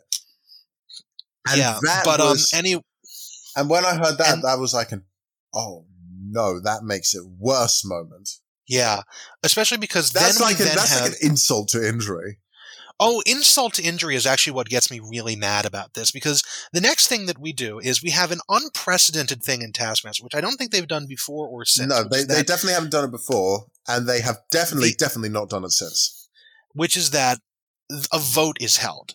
A vote is held by the other four contestants as to whether or not uh, Joe Wilkinson should be allowed to keep his point. And also, because and, there's four of them, it wouldn't guarantee a unanimous result. Yes. Because there was, and, and, there was the chance of a split. If there had been, say, yeah. like five other people there, there would most definitely have been a unanimous result. Yeah. Like, they would have had to have had... Well, not unanimous, three, but majority. A, a majority vote to get this, like a like a seventy-five percent majority for this to go through. Yeah. And they send Joe Wilkinson out of the room. He actually does walk out of the stage, and they have the vote. And uh, Catherine Ryan and Richard Osmond both go, yes, he should have his point. John Richardson and Doc Brown go, no. Nope. And the key thing here is that I can understand why John Richardson would do it, because John Richardson is, at this moment, with Wilkinson eliminated, winning. And you will note throughout that that John Richardson does not say a fucking word about why he thinks that Joe Wilkinson should lose his points, Ooh. because it, it is obvious why, if you think about it. He will win, and he will have more points. It is terrible but understandable. Doc Brown, on the other hand, Doc Brown, who, who spent how long? He spent six minutes, fifty-nine seconds. This motherfucker is in last place, and he goes off, and he says that the last like two centimeters is what made it a full through the net shot, through the whole shot. And if it had gone in any lower, if it had been like that, if it had been back a little bit, he would have, he would have, it would have bounced. As if this motherfucker knows the ballistic profile of a potato hitting a golf cup. And it is, it is all this bullshit. And I'm, and already you don't like him. Like, I'm going to be, I'm going to be real. I watched all of season two of Taskmaster when it first came out on YouTube back in November of twenty nineteen. And I didn't like Doc Brown, and I didn't like Catherine Richardson, and I lo- didn't like them for different reasons. I think it's because Catherine, um, she does British comedy with a North American accent, and the key to British comedy is that it's done with a British accent, which makes it sound like it's directed inward at yourself, mm-hmm. or it's directed at someone else. When you're doing it with a North American accent, you sound cruel. And I don't know if that's what Catherine is aiming for, but she always sounds a bit more like it's a personal attack or something, and it's much meaner sounding to a North American. And I that's that's beyond this. This is just explaining something, but what would you Doc Brown No, wait, we'll we'll hmm? talk we'll, I'll ask you this question once I've given once we talk about the verdict. But just keep but, talking um, for now. But Doc Brown, I think this, I don't, well, first of all, I don't think he's that funny in this. Like, if, like, I was actually thinking Ooh, about this when I started, shots. when I sat down and oh, I'll tell- was watching this, is that season two is probably my least favorite seasons of the ones I've watched because because I don't think that Doc is that funny, and I didn't think that Catherine was that funny because Catherine also goes for a bit more of the awkward comedy, mm. and Doc just isn't funny. I just want I to like say awkward. something. Uh, yeah. So you know when they bring Joe back in. Yeah. Oh, we'll something. get to that in a second. Yeah, but I think we'll at some to- point, is, or is it like earlier in? No, I think it's earlier in the episode when uh, Richard is comparing his uh, world record certificate to John's, yeah. saying that his is better. Yeah. Doc whips out, uh, says, "Oh, shots fired." And I was thinking, and I now have, and it's my turn to now say shots fired to Doc because you have just insulted his comedy. Oh yeah, no, I will, I will go on against Doc Brown because Doc Brown, in addition to not being funny, like this is something that's very interesting is that I forgot that John Richardson voted no. I thought since for like the last year, since I've seen this last, that Catherine had voted no because I didn't like Catherine that much. Turns out that I just didn't like Catherine because her particular brand of comedy doesn't gel well with me. And that's, you know, that's not, and it's like that's a con- what it is. It's like, it's like two, com- it's like the, obviously because like the British comedy. With Correlation the, does not equal causation in this, parti- in, in this particular instance. Turns out it's John Richardson who voted no. I didn't even realize that. I like John Richardson because John Richardson's funny. Doc Brown is not only a backstabbing little shit, but he is also not funny. And that's why I'm really annoyed by this because he gives his whole shtick about how a potato might bounce as if there's not a chance in hell that the potato's soft enough that it might just, you know, shear off a little bit or indent and fall into the hole anyways. He doesn't know. He, what did he do? What did he do? He, He got a fucking crutch and a funnel and a broom or a cane or whatever the hell it was, and he didn't even try throwing it because he's terrible at this. Anyways, you know, he gives this spiel. It's fifty-fifty, which means that Joe Wilkinson is is fucked. Yep. He gets no points for this. No point. You know, Eurovision happened three days ago, so no point oh. to uh, to Joe Wilkinson. And they bring him back into the room, and they tell him, no, you don't get points. And John Richardson, again, has said nothing until Doc Brown opens up his fucking mouth and says that was harsh and tries to sub- tries to not subtly at all oh. throw blame onto Catherine and Richard and also make it seem like Greg is being the unreasonable what a, one. What a snake. Or is it a what rat a or is it a rat or a snake what he's done? Whichever uh, Rat, snake, doesn't matter. Rat, Pick your own rat. deceitful animal out I think analogy it's more here. Like, more likely a snake is and, a rat calls someone out uh, yeah, behind their back, it, like a snake. And then, oh. and then John Richardson plays off of this because it's clear that someone else is talking. But at the same time, this is all going on. It is Doc Brown who is actively fucking with it with Joe Wilkinson. And is saying, oh, it was the other guy. It's like, because Wilkinson's not going to know. He might have an idea, I, but he's not going to know. And this this is like, it makes me mad.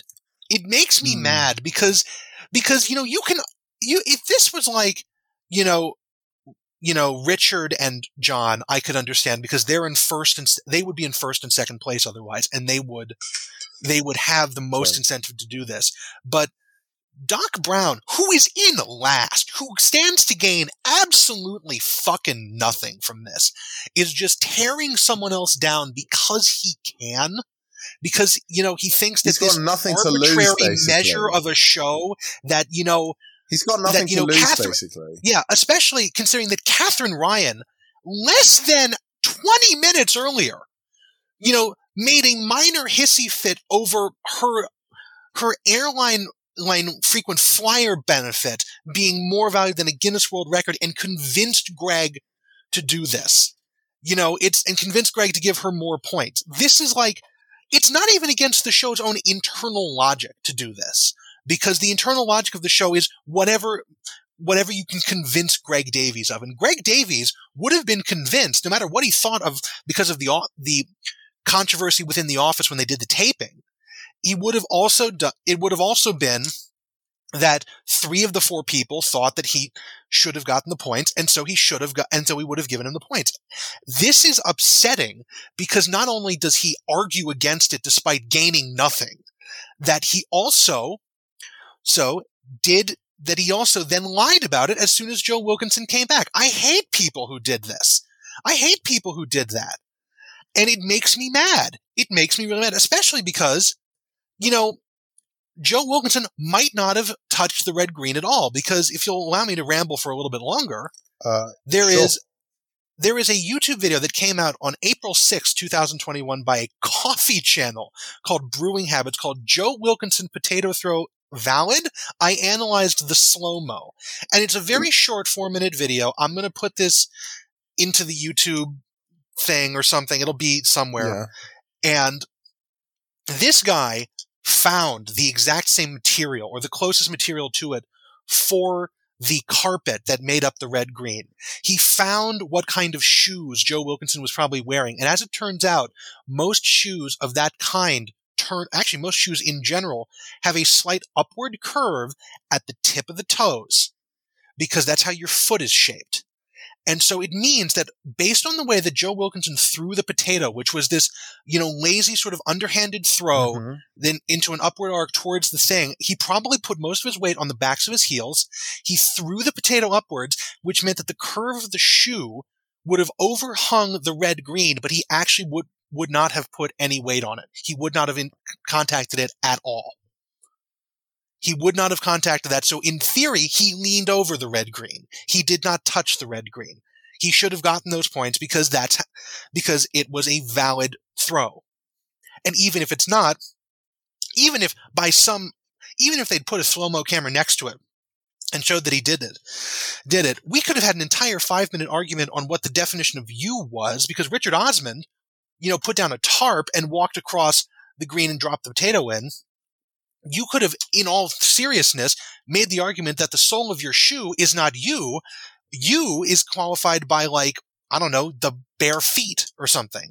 You totally, that that argument totally could have been made, again, because Catherine Ryan, not twenty minutes earlier, just cried and said no really loudly and managed to get two more points for her airline ticket. This is a very, this is a very loose judgment of this show, and somehow they still make me mad.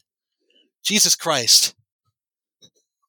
How long has it been since we started talking about this? I bet it's um, been like fifteen minutes. Yeah, it's been a while. Um, I think we should quickly put a pin on this before we before you get even angrier. Obviously, do you, do you have any comments to add? Um, not really. I've kind of like I've said my peep. I mean, I have one question. I mean, I I think I was going to ask a question, but I think you've already answered it. Uh, go ahead, just in case I didn't. Whose side are you on with this issue? I mean, do you think Joe, Joe Wilkinson, Wilkinson did it, or do you think he? I think that and if, he deserves it. I think that if he did it, it was very lightly and made no impact on the actual throw. Like if he was a couple mil, a couple centimeters back, or however far, so that the tips of his toes weren't overhanging the red green, it might have done it. But also, I think that even if he did, and I don't think he did. I think now that I've seen, I've seen this video a couple of times, and I think that he either there did not actually touch it, or was like his toes were over the edge, that he still should have gotten it anyways, because the perfect, the perfect in the hole throw is something that you can't, taking it away after that happens, after, like if they'd said, if they'd presented it as, Joe, Joe made the perfect throw, but he stepped on the green, that would have been fine. They could have been, take it away, and it would have been fine. But the fact that there was the enormous, raucous celebration, the begging, the vote, Doc Brown backstabbing, I think he should have gotten it. Because, like, my honest opinion, if I were in Greg Davies' position, I would have I would have gone along with this vote, and I would have been right up, and I would have been, oh, well, I guess he gets no points, right up until the moment that Doc Brown opened his fucking mouth. And then I would have given it to him just because it's like, that little rat. That little, that little shit. Oh, dear. I mean, I'm really, Doc Brown, I'm if you're really mad this, about this. I don't five think minutes, Joe cares. Five years later. Yeah, I'll, I don't oh. give a shit. I'll tell it to his face. Oh, now, I think we mentioned that this episode was going to be, if you are listening to this, on the day of its release, it is currently Monday, the twenty-first of June, twenty twenty-one. And you might be thinking, why are we uploading this episode on a Monday? We normally upload on a Wednesday. Well, there's a- and a full month after we recorded it, no less. Yeah, but like we said, we've got we're recording series two yeah. and three at roughly the same time. Yeah, yeah. But the reason we are uploading this episode today, June twenty-first, is because on this day, on that on this day, five years ago, this episode, Joe's Potato Throw episode, aired on British television. It's the five-year anniversary. And we need to honor it in such a way. The next episode will be out two days from now, and we will be back in our normal Wednesday slot. Yep. And also, I'm just going to make a note for Emerson in the future edit. You better have both of these audio files for episodes one and two to me at least a couple of days in advance so I can put them both together. Yeah, don't worry. I will. Joe, yep. I gave your fellow contestants the opportunity to save you, and they were unable to conclusively do that. Therefore, on this occasion, I'm going to have to say that your uh, attempt was uh, null and void. I apologise. Oh. You did our best, right? That is harsh. That's harsh. Yeah. But, um, yeah, good, goodness gracious me. We're on to uh, task three. Task There's another three. task in this episode, yeah, which I have... I have in it Fred, exclamation mark, Swedish flag emoji four I'll times. I'll call it Fred the Swede. Yes. Uh, you have to – the um, the task reads, as far as I can tell, find out the following information from this Swedish person. This Swedish person may not – Sorry, sorry, sorry. Spe- we missed out two things. Uh, one was Taskmaster Joe, although I don't think you oh. really need to – do you need to – Yeah, Taskmaster Joe is uh, Doc Brown gets zero points and uh, – jo- Joe Wilkinson gets five points. I'll just, tr- if I've made the jingle, I'll just chuck it in right here. Taskmaster Joe. Okay, and uh, then the uh, scores. Uh, oh, yeah, I know the scores. So the scores yeah. at this point, uh, uh, John and Richard are both on eleven, Catherine's on nine, Doc and Joe are both on seven. That kind of rhymed in a way. Yeah. Hey, guess what? It is officially what? no longer May twenty-fifth where I am. Hey, it's only seven o'clock at night here. The sun hasn't even gone down. This is this is what you get when you then. when two people from different time zones come together to record a podcast. Mm-hmm. Right. That's why we didn't do the Q and A episode the week you wanted to, because I was on vacation in Utah, and I was at least three hours behind where I am now. Yeah. I was two hours behind. But um, so yeah, we gotta keep going. Um, we are we are introduced to Fred the Swede for his first appearance in season two. Those of you from uh who have who are not aware of who he was from last season, Fred is he's a from the friend make the Swedish of, person blush task. Yes, and he is a friend of Alex's through his band The Horn Section, and he is in fact a man from Sweden. and this ta- yeah, and yeah, you've heard of, have you heard of a man from Uncle? That's the, yes. Uh, Uh, now disgraced Army Hammer. Yes. Uh, th- this who, is a man from Sweden. Yes. Ar- Army Hammer, who had a cannibalism fetish. Oh, my God. Um, anyways, moving on. Uh, Fred has a beard this, this season, and he looks great. Let's just get yeah. that right out of the way. Fred um, is very, very... He, I know, obviously, he's Swedish, but he's very Swedish-looking anyway. He's got the blonde hair. He's got the blue eyes. Yeah, he's like me, yeah. but more Scandinavian, because I've got blonde hair and blue eyes too. Brown-eyed boy and brown-haired boy over here in the States. But um, anyway, the task as it is written is um, find out the following information from this Swedish person. This Swedish person may not write or speak in English. Most accurate wins. Your time starts now. Uh, now, a couple of things I would like to point Joe out. Joe sighs. Actually- Joe audibly sighs. Mm-hmm. Yes, Joe does audibly sigh. Um, a couple things to point out. Uh, Catherine and Richard soul read Fred's nationality. I don't know if they saw the show from the last season. Most of the time, it doesn't seem like they like the contestants are aware of what goes on on this show.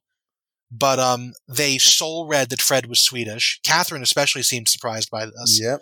But um, also, I would like to point out that this episode is edited. This particular task is edited very weirdly. A lot of things are grouped together. Um, I don't really have generic, t- like specific talking points for a lot of stuff. Also, I have no I have no idea what the questions are, because we're told in one of the studio segments that there were six questions. I only managed to figure out five of them. I have no idea what the sixth one was. What are your No one seems questions? to have asked it.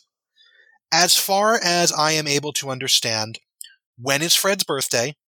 What is Fred's father's job? What is Fred's greatest fear? Fred must describe the contestant, some physical feature of them, Fred's favorite food, and then there is an unknown sixth question that I don't know what it is. Oh, you're if right. you know what it is, put it in the comments, because Alex said in the scoring rounds that there, that people got six out of six questions, and I have no idea what the sixth one was. If you know what it was, please put it in the comments or email us at y t s n pod at gmail dot com. y t s n podcast at gmail dot com. I apologize. Anyways, um, we're going to start with Joe Wilkinson and Richard Osman. Um, uh, yeah, so we mentioned Joe, Joe ordered ha- his size. Yeah, Joe has no idea what's going on. Joe Joe does I, not speak Swedish. Obviously, Joe has obviously we didn't feel as sorry for Joe as we did in the previous task, but oh man, watching him trying to do this was painful. Yeah, he has no idea how to communicate with this guy, and you know, I think everyone else on this on this cast must be pre must be supernaturally gifted at charades, because they get whatever the hell Fred is doing. And, you know, I, I certainly didn't, because, you know, Richard asks Fred to mime what his father does, and he does an up and down hand motion that is supposed to symbolize painting, because Fred's father is a decorator. I had no idea what that meant, and certainly Joe Wilkinson didn't, but Richard Osman got it in a second. Well, um, to be fair though, it's like, so, if you, if you, if you like, if you, if you've got like someone gripping, miming, gripping something, and going up and down, it most likely looks like painting. I, Sorry, I'm I not quite never have, with my mic. I, there we go. I would never have guessed that. Never would have guessed that. Well, to but, be fair, um, though, I mean, uh, Fred didn't give the best action for Doc Brown. Uh, yeah, we'll which get uh, we'll get second. to that. We'll get to that. That one's great. But um, but Joe and but Joe actually at one point goes, "If I pay you money, will you speak English?" Which that should be, um, for some British political humor, is that UKIP's uh, UKIP's way of dealing with immigration? Is- um, it might have been under Nigel Farage's reign as leader of UKIP. Mm-hmm. But um, yeah. So I mean, Nigel yeah, Farage Richard- is not, he, he's not. He's on Cameo though. You know, the side where people. You know, yeah, a lot of people are on Cameo. I don't. I don't care about I mean, Cameo. What if we got? Much. What if I paid a bit of money for, for Nigel Farage? Farage. To send us a personal message on the podcast?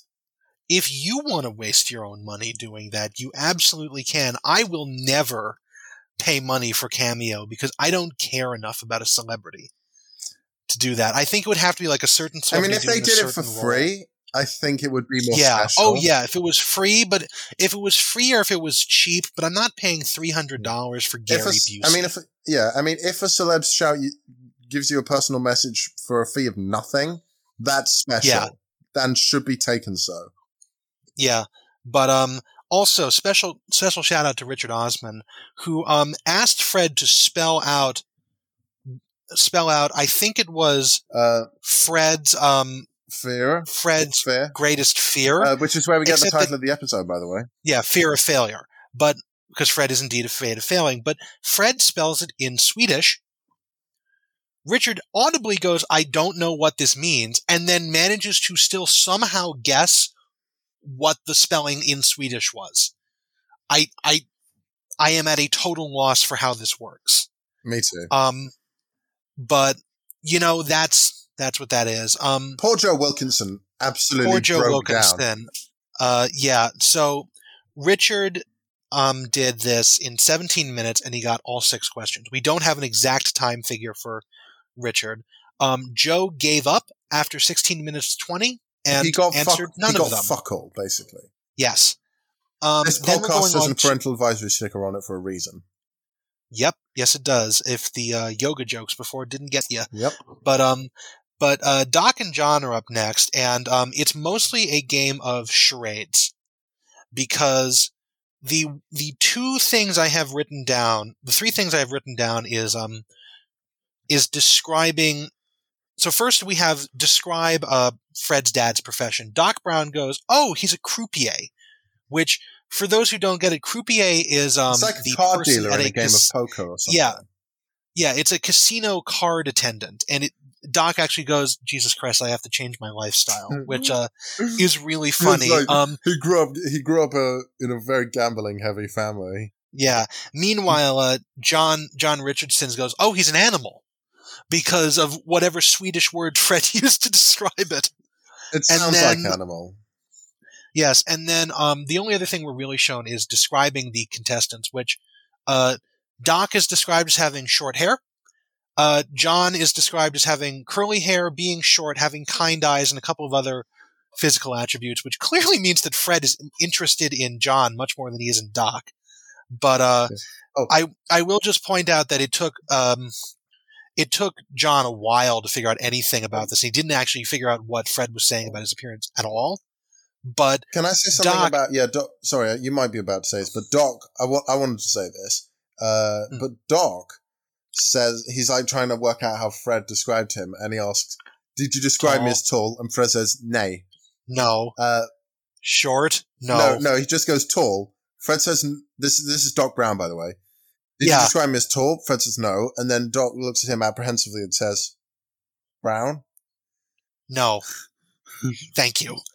And that then, that was the goes, exact thing I was about to say. And then he does a little like forty-five degree look and just with the eyebrow cocked eyebrows and goes friendly with a smile. Mm-hmm. Yeah. The next yeah, romance. Doc, yeah, Doc tried to flirt with Fred. Doc Fred. Clearly. Yeah, but um, so in the end of it, uh, John got uh in fifteen minutes twenty-six seconds he got five questions. Did not understand what um Fred was describing him as. Uh, Doc took over ten minutes. We do not get a specific time unit here, which is very unusual for Alex Horne. Um, and he got three questions and an attempted flirtation with Fred, although he does claim to have gotten Fred's number. So, you know, well, but the number was wrong, according to Alex. Yes, the number was wrong.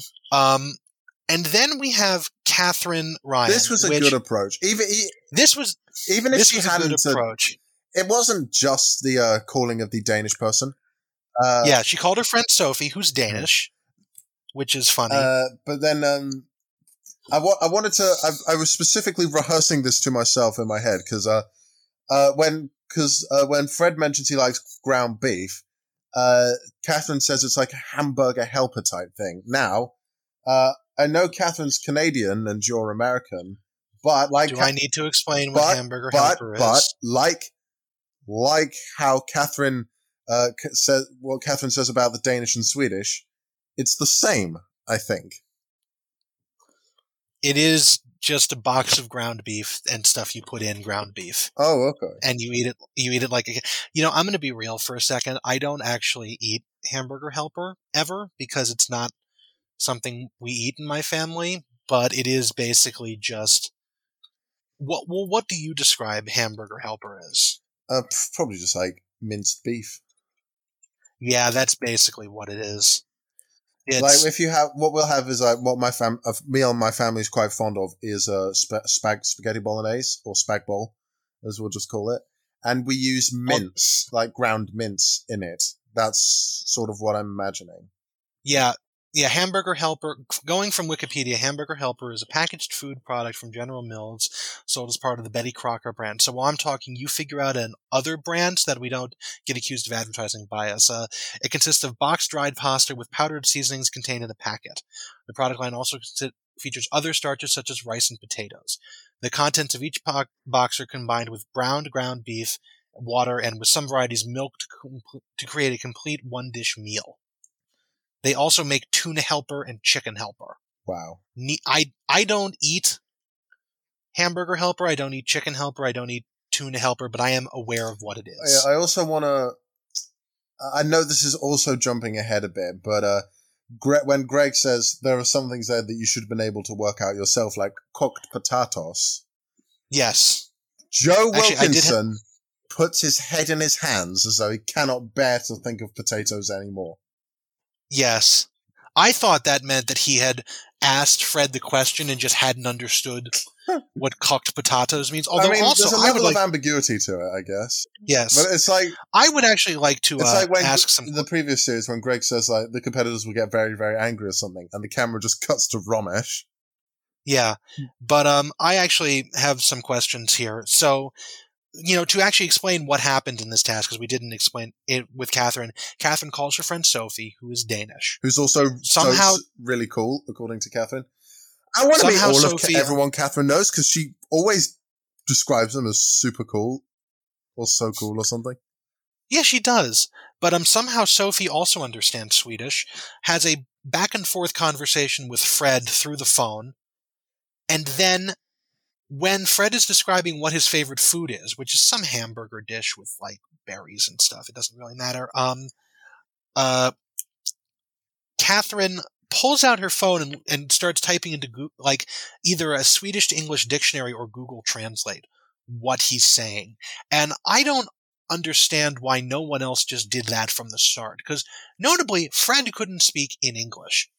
They could have just found the Swedish language option in their phone, put the keyboard on that, and just typed that up, and it would have been and and it would have been over in like sixty seconds, and put it through Google Translate. But, you know, I guess I'm different. I mean, being different so, is okay. so I don't, I don't entirely know. But also, question I do have is that one of the ingredients of Fred's favorite dish is the lingonberry, which Catherine Ryan has apparently never been to an IKEA in her life, because one of the many, many thing, one of the many, many staples of IKEA is Swedish meatballs with lingonberry sauce. I only found out that lingonberries are native to Scandinavia. Although I should have been yeah, able they- to work that out, because it's like, I think there's a character in Frozen or something called Lingon. Yeah, maybe. I haven't watched it in a very long time, but yeah, I was just surprised because I live three hours from the nearest IKEA, and I still am well aware of what IKEA sells as far as foodstuffs go, because it's, they, they sell the same thing at every IKEA cafe across the world. It's, you know, that's the one thing you know, because it's a food you've never heard of. So it's like, it's what also, is this Lincoln stuff? I mean, it's also blue and yellow. Like, literally, it's the most Swedish look. It's purple. Yes. No, the IKEA exterior. Yes, IKEA is very Swedish, and uh, then literally, it's blue on purple. It's, it's yellow text on a blue background. You cannot get more Swedish than that. Yeah.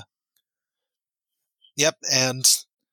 But, um, yeah, Catherine got uh, all six questions done in fifteen minutes, forty-one seconds, which I would love to see the unedited versions of, like, Joe Wilkinson's attempts. Just sixteen minutes of a man not understanding a damn thing. Wow. Because he looked so done by the end of it, and I just desperately want to see what, how, like, how at the end of his rope he was.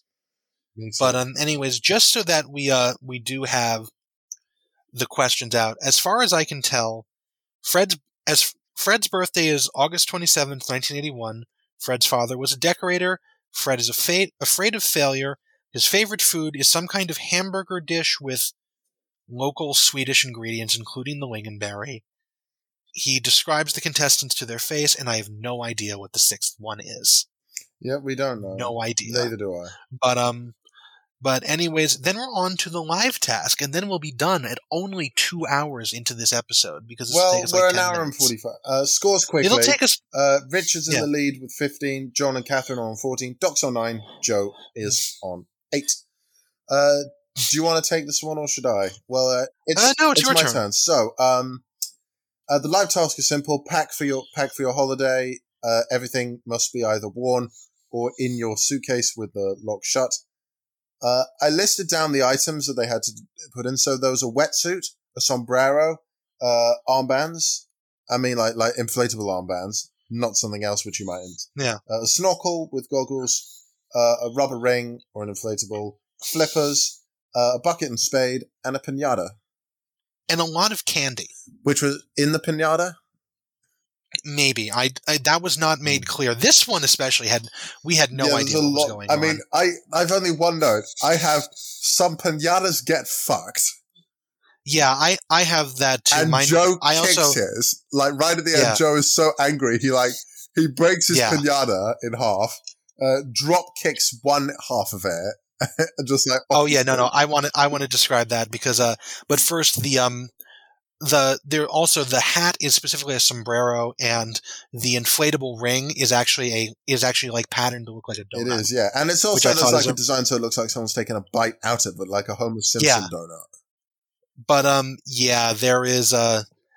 Yeah, my notes say things have been smashed. Osman is wearing a bucket. Doc might have hurt his hand. Joe is wearing a piñata, whether anyone likes it or not. Oh, and Joe also, yeah, Joe is at the uh, where, where like the task is read out, and it's like any questions. Joe asks if they have to take their blouses blouse off. I don't know why. It's just like a stupid quote. Yeah, blouse in. What specifically is blouse in the U K terminology? Well, because it's like an article of uh, it's an article of clothing for the torso, specific, mainly targeted at. Um, uh, it's mostly der- most blouses are normally like you found found like the women's section uh, of a clothes okay. shop, and they can range from anything like button up shirts that you might find in an office to just say like something you'd slip on for casual wear. Okay, that's what it is too, but I have no idea why why he was saying, do we have to take our blouses off? I think it's just it's, he's just being funny.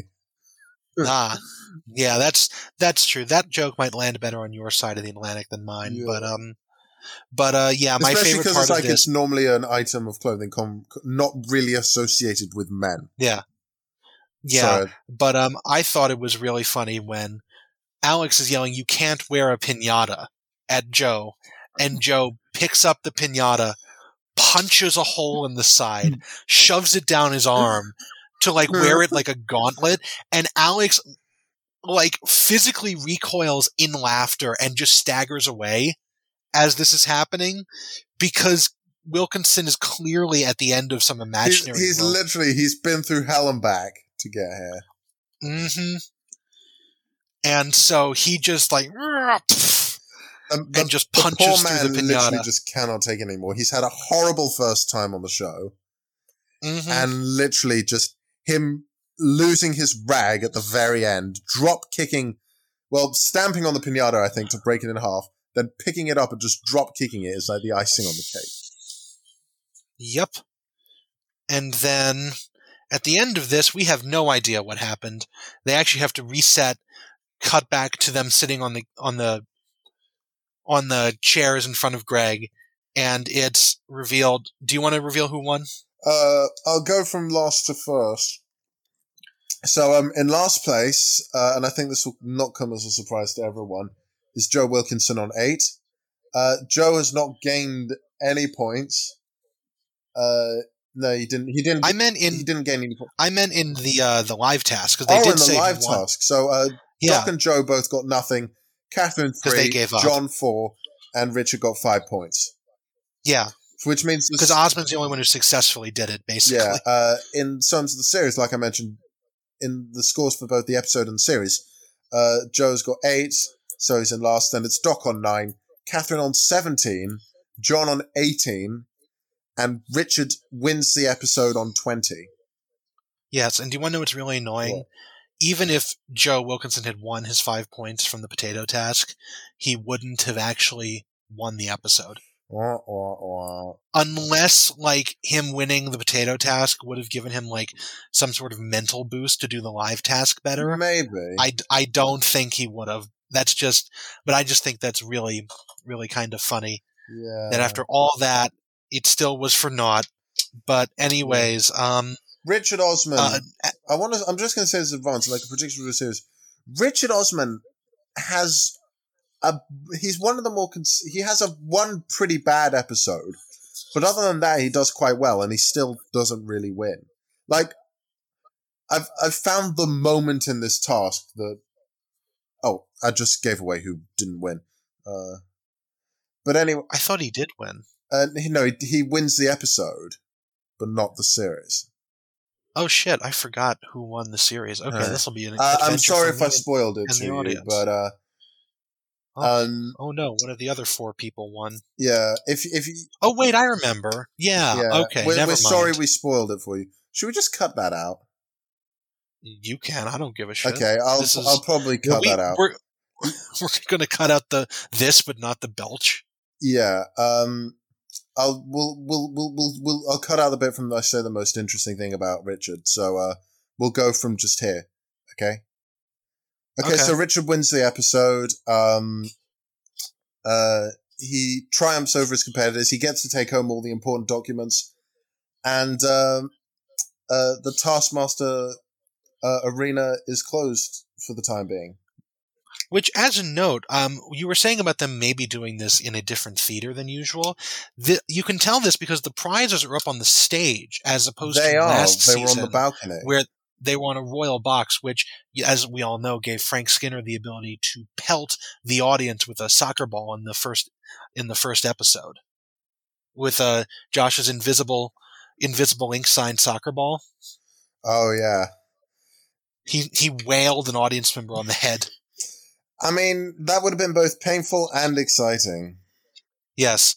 And then I, I did sit through the credits of this episode looking for uh, Mister Damien Eggs, who unfortunately is not is not in this season, which, you know, gives more Rip Damien Eggs. credence to the idea. Damien Eggs, gives more cred- Damien Eggs, if you're still out there, uh, please give us a contact, write us a review, and maybe even come on the podcast, because yeah, we'd love we to talk would love to you. get some professional... The people I want on this podcast, I want Ed Gamble to come and defend himself. I want Joe Wilkinson. I want Mike Wozniak more than anything, but we might have to wait on him, especially because he's not on for another nine series. Mm-hmm.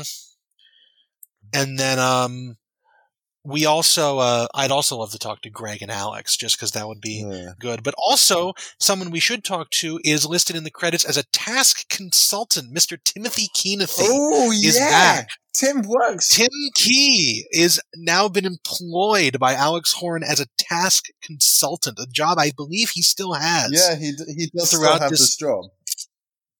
Yeah, it was very interesting to see him on there. Apparently, serving him that horrible meal at the end of last season did not sever their friendship. Yeah, I mean, they're, they're still friends behind the scenes, behind yeah. closed doors.